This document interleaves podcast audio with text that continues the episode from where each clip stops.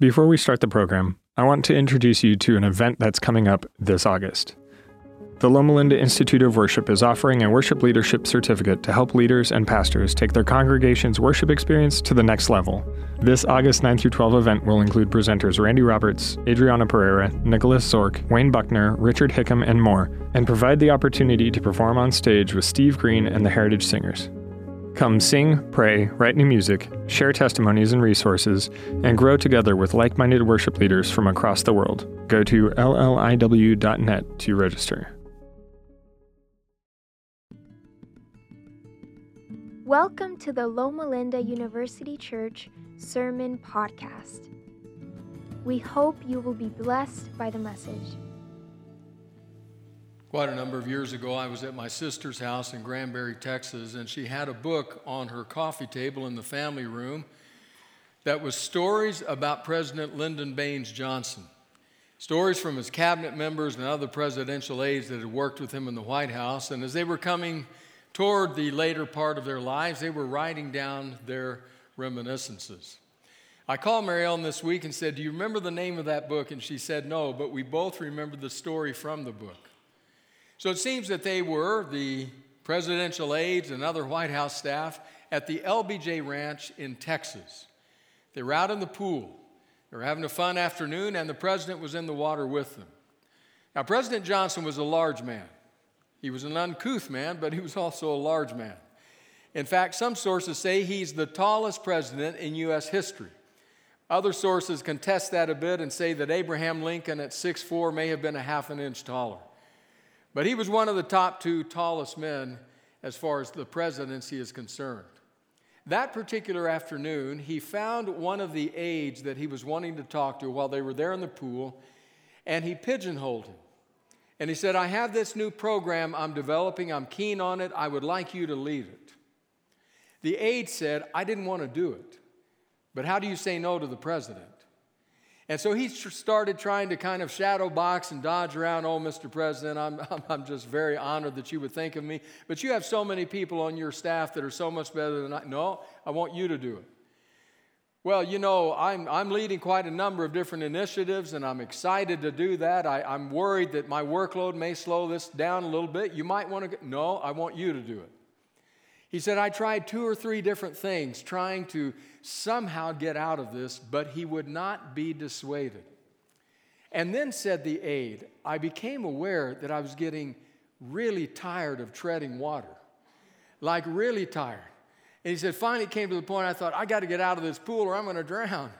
And so he said, okay, Mr. President, I'll, I'll, I'll do it. He said, as soon as I agreed to do it, we got out of the pool. And it wasn't until then, I'd been so focused on our conversation, it wasn't until then that I realized that the president had positioned me in the pool right where the slope is downward toward the deep end, so that I was treading water increasingly frantically, and he was standing on the bottom. He could have stood there all day. He was just going to keep me at it until finally I said, okay, which is what I actually did. That story got me to thinking about times in my own life when a request comes my way.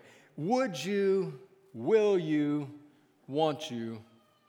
And then you can fill in the blanks from your own life.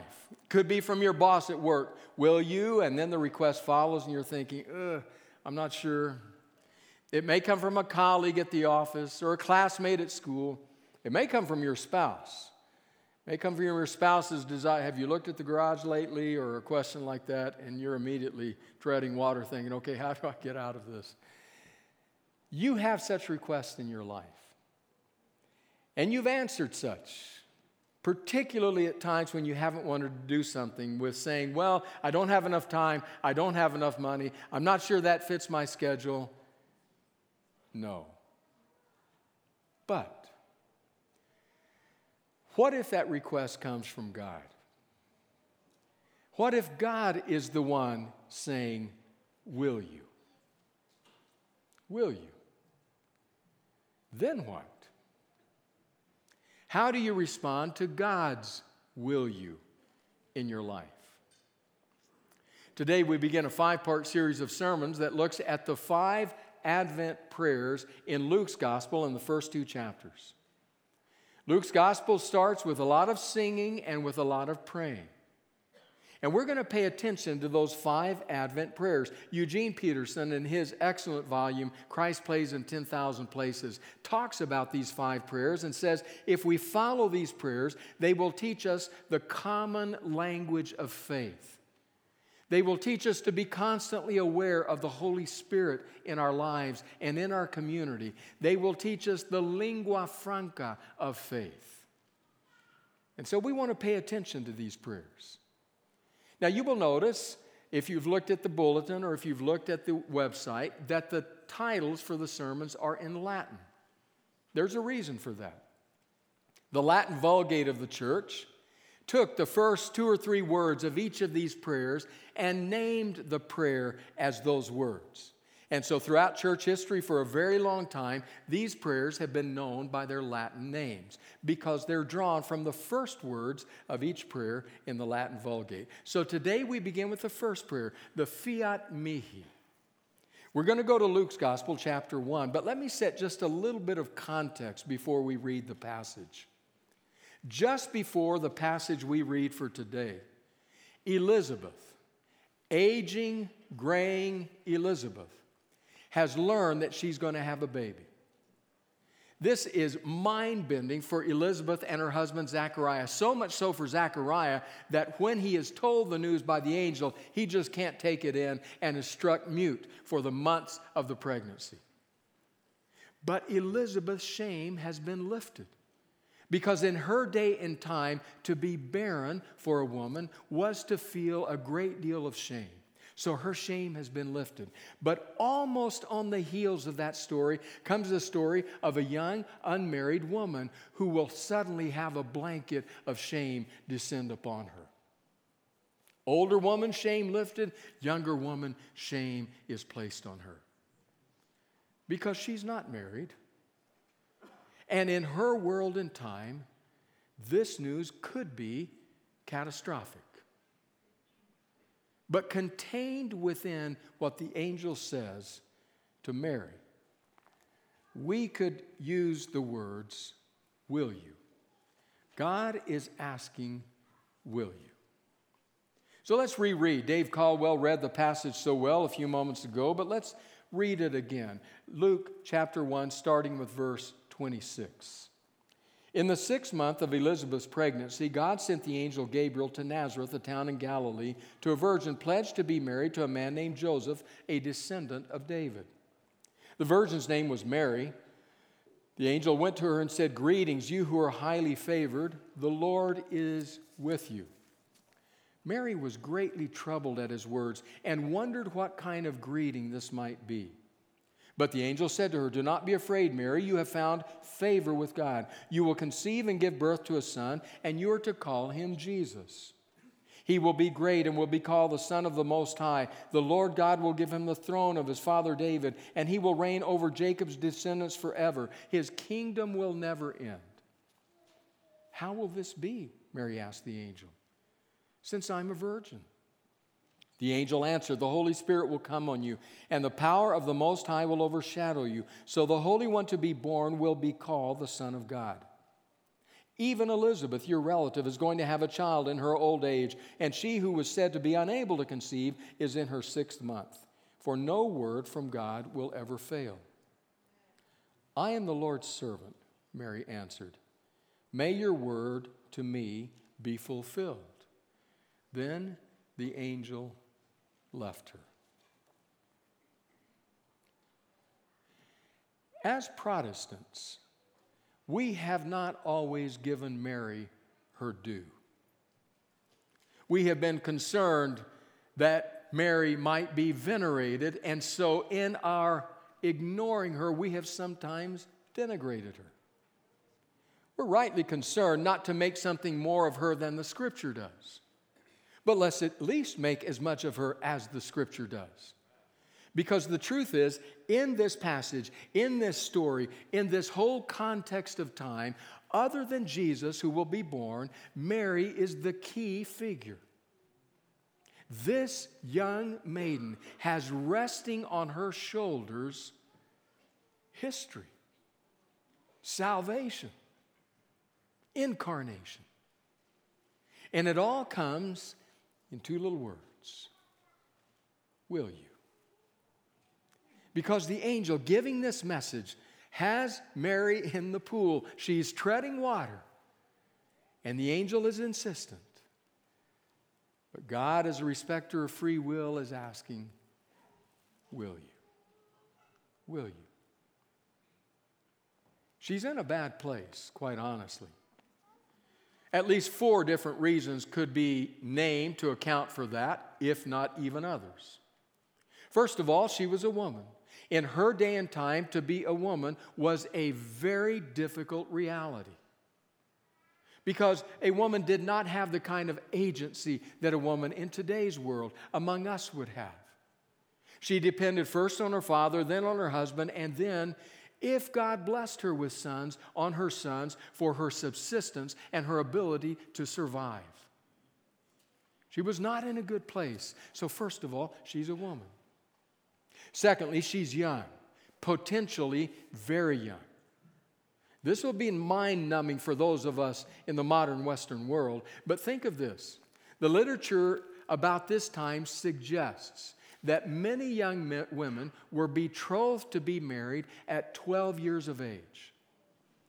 We don't have an indication of how old Mary was. We don't know that with certainty, but that would not have been out of order with what happened at that day and time. The betrothal happened at 12, then a year passed, and then would come the actual marriage ceremony. During that year of betrothal, it was as legally binding as a wedding, meaning if there was a desire to break the betrothal on either side, it would require the actual proceedings of a divorce. She's betrothed, she's young. She's a woman, she's young. And now, in God's will you marry, she hears that she may be about to be pregnant. Now, you have to step out of the 21st century Southern California world where there's very little sting in such news, and back into the world of first century Mary. To hear such news as an unmarried young woman would have been relationally and no doubt emotionally catastrophic. What are you talking about? Can you imagine how she's going to break that to her betrothed? I'm, I'm pregnant. You're what? It's not by me. Well, it's by God. What? What are you talking about? Just imagine where this puts her. It opens her up finally and fourthly to shame. Deep shame. Shame for her parents, shame for her family, shame for her fiance, and shame for Mary. Because she lived in an honor and shame culture. If you made the right choices, if you chose the right roads, if you engaged in the right actions, then you could be held up as a model. You could be emulated. You could be adulated. You could be praised. You were honored. But make the wrong choices, go down the wrong roads, and shame would descend, and shame could be crippling. An honor and shame culture. Now, we can understand some of that in our world. None of us wants to be shamed. But in our modern world, we can actually get confused between shame and embarrassment, which are two very different realities in terms of their depth. Maybe a good way to get at that is to read what was written by the late Lewis Smedes, theologian and ethicist down at Fuller Theological Seminary for many years. Some, some 20, 30 years ago, Smedes wrote these words We feel properly embarrassed when we are caught doing something that makes us look inept, knuckleheaded, or inappropriate. Maybe the difference is this we feel embarrassed because we look bad, we feel shame because we think we are bad. When we're embarrassed, we feel socially foolish. When we're ashamed, we feel morally unworthy. And then Smedes gave an example. He wrote, a couple of years ago, Doris and I went to a snug round theater called the Mark Taper Forum at the Music Center in Los Angeles to see a performance of Shakespeare's Julius Caesar in a modern setting. It was a matinee performance starting precisely at 2:30 in the afternoon.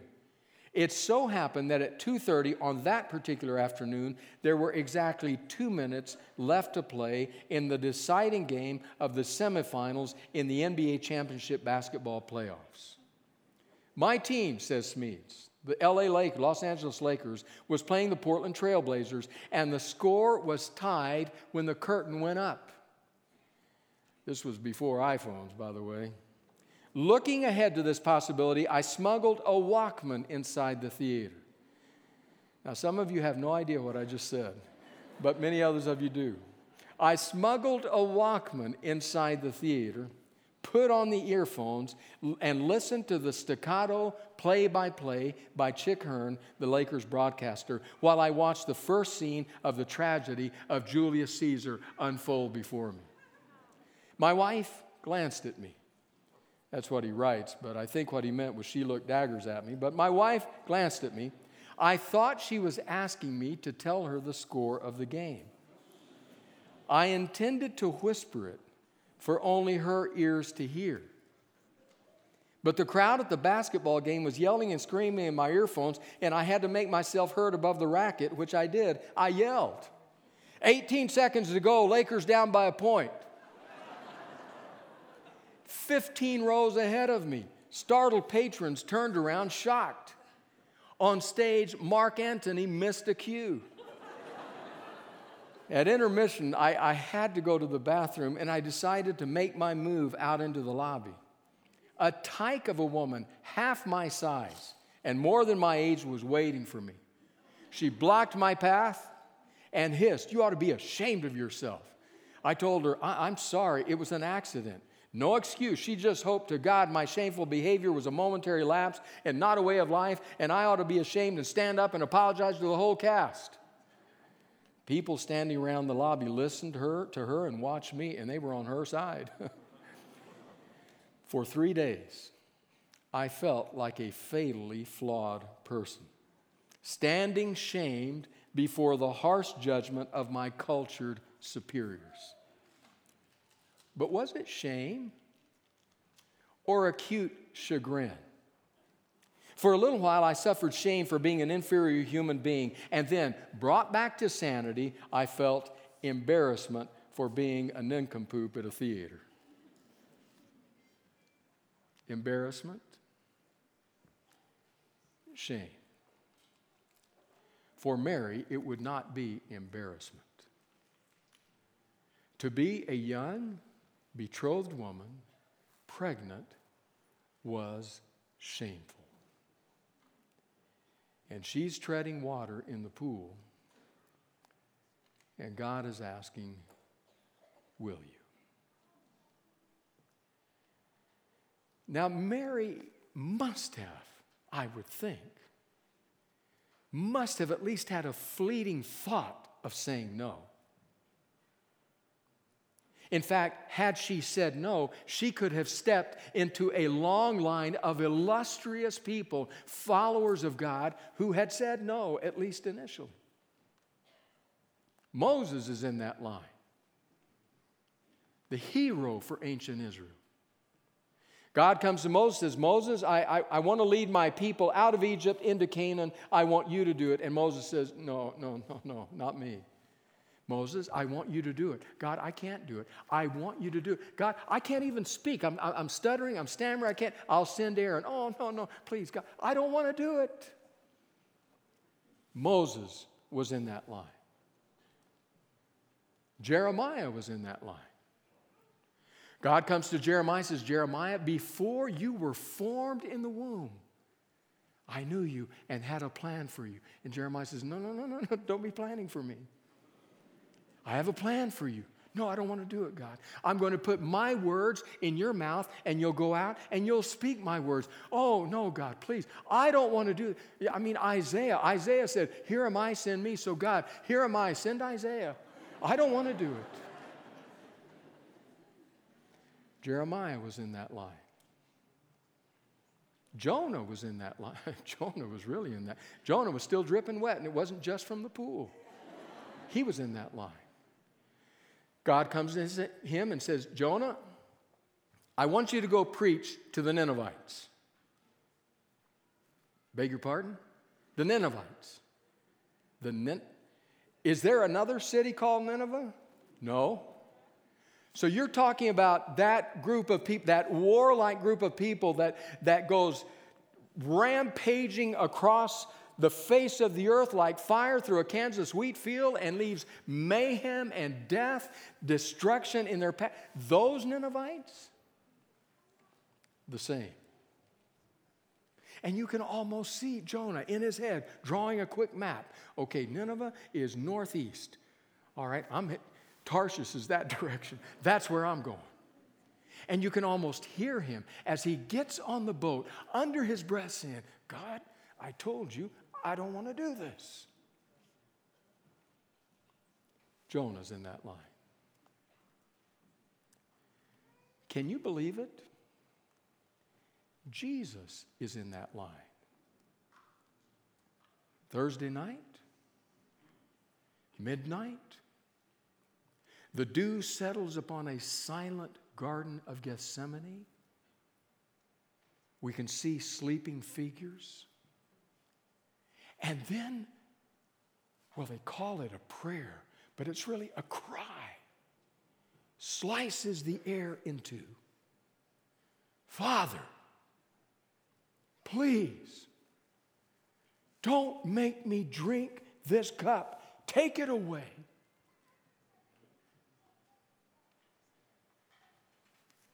Jesus is in that line. That's an illustrious group of people Moses and Jeremiah and Jonah and Jesus. It's so illustrious that we're very hesitant, very hesitant about having the audacity to add our names to it.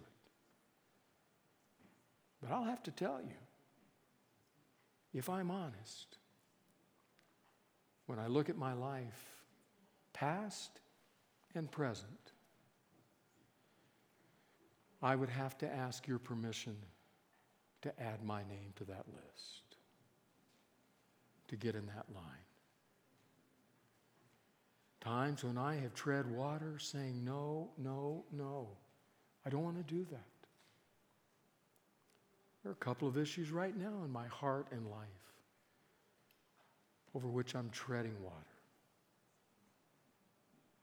And unless I miss my guess, you might be stepping into that line as well. That line of people to whom God has said, Will you? And we've said, No, no, no, no, no, please, no. But God doesn't stop keeps asking. But of all those people, including us, who have stood in that line, our interest today is not in them. It's in Mary, this young, unmarried maiden. Mary. Will you? In my mind's eye, we would have to lean forward to hear her response because she's demure.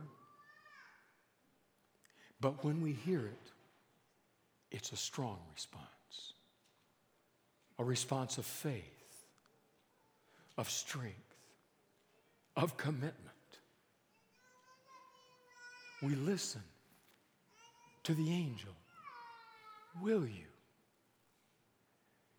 And Mary says, Mary answers. Mary speaks. Fiat mihi. Fiat mihi. It's what the church has called her prayer for centuries. Literally translated, it means, may it be done to me. If we translate the full phrase, it's, I'm the Lord's servant.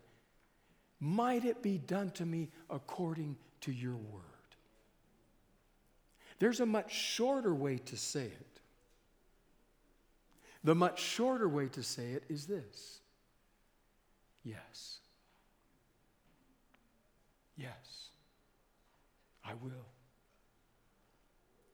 Understand, however, that that yes, that fiat mihi, that response, it is just that. It's response. It's a prayer of response.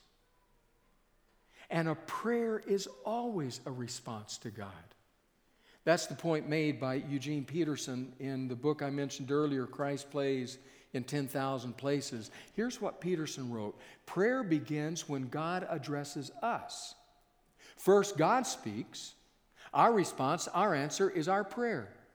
This is basic to understanding the practice of prayer. We never initiate prayer, even though we think we do.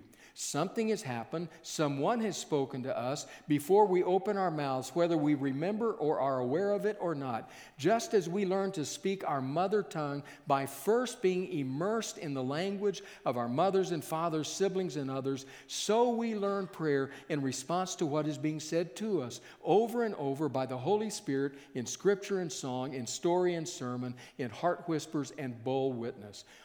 Just think about that.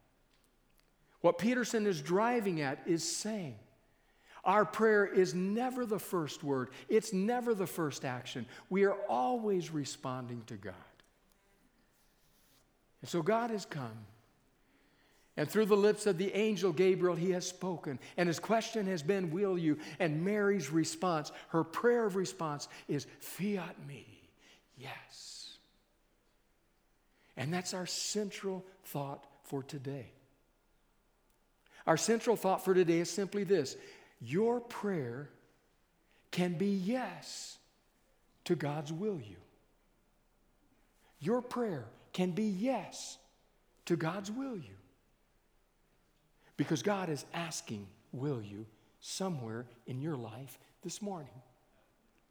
As we put our toes on the tip of the Advent season, that's his first question Will you? I don't know where God is asking that in your life, but it's somewhere. God may be asking that about your career, about your profession, about your work. Will you do something more than just make money? Will you do something more than just pad your bank account and your retirement? Will you do something that makes a difference in the lives of other people? Will you? God may be asking, Will you about your word? You've given your word to a friend, to a neighbor, to a workplace, to a spouse. Will you be a person of your word? A person of your promise? Will you live with integrity? God asks, Will you? He may be asking about the direction of your life, where you live, what business, what career, what profession you engage in. Will you live beyond yourself? Will you? I don't know where God is asking, will you in your life? But I can tell you this He's asking it somewhere. And when He asks, we feel like we're in that pool treading water, fighting that battle with ourselves. I love the way William Barclay puts it. He, he may put it, put it better than anyone I've heard put it. He says it this way Mary's submission is a very lovely thing. Whatever God says, I accept. Mary had learned to forget the world's commonest prayer, Your will be changed, and to pray the world's greatest prayer, Your will be done. Oh, I've prayed that common prayer many times. Might your will be changed. But what Mary's praying is, might your will be done in my life, even at cost. Fiat mihi, yes. So I came across a blog written by a young mother. She, she entitled it Our Family Fiat. She was writing about her life and the life of her husband and her young children.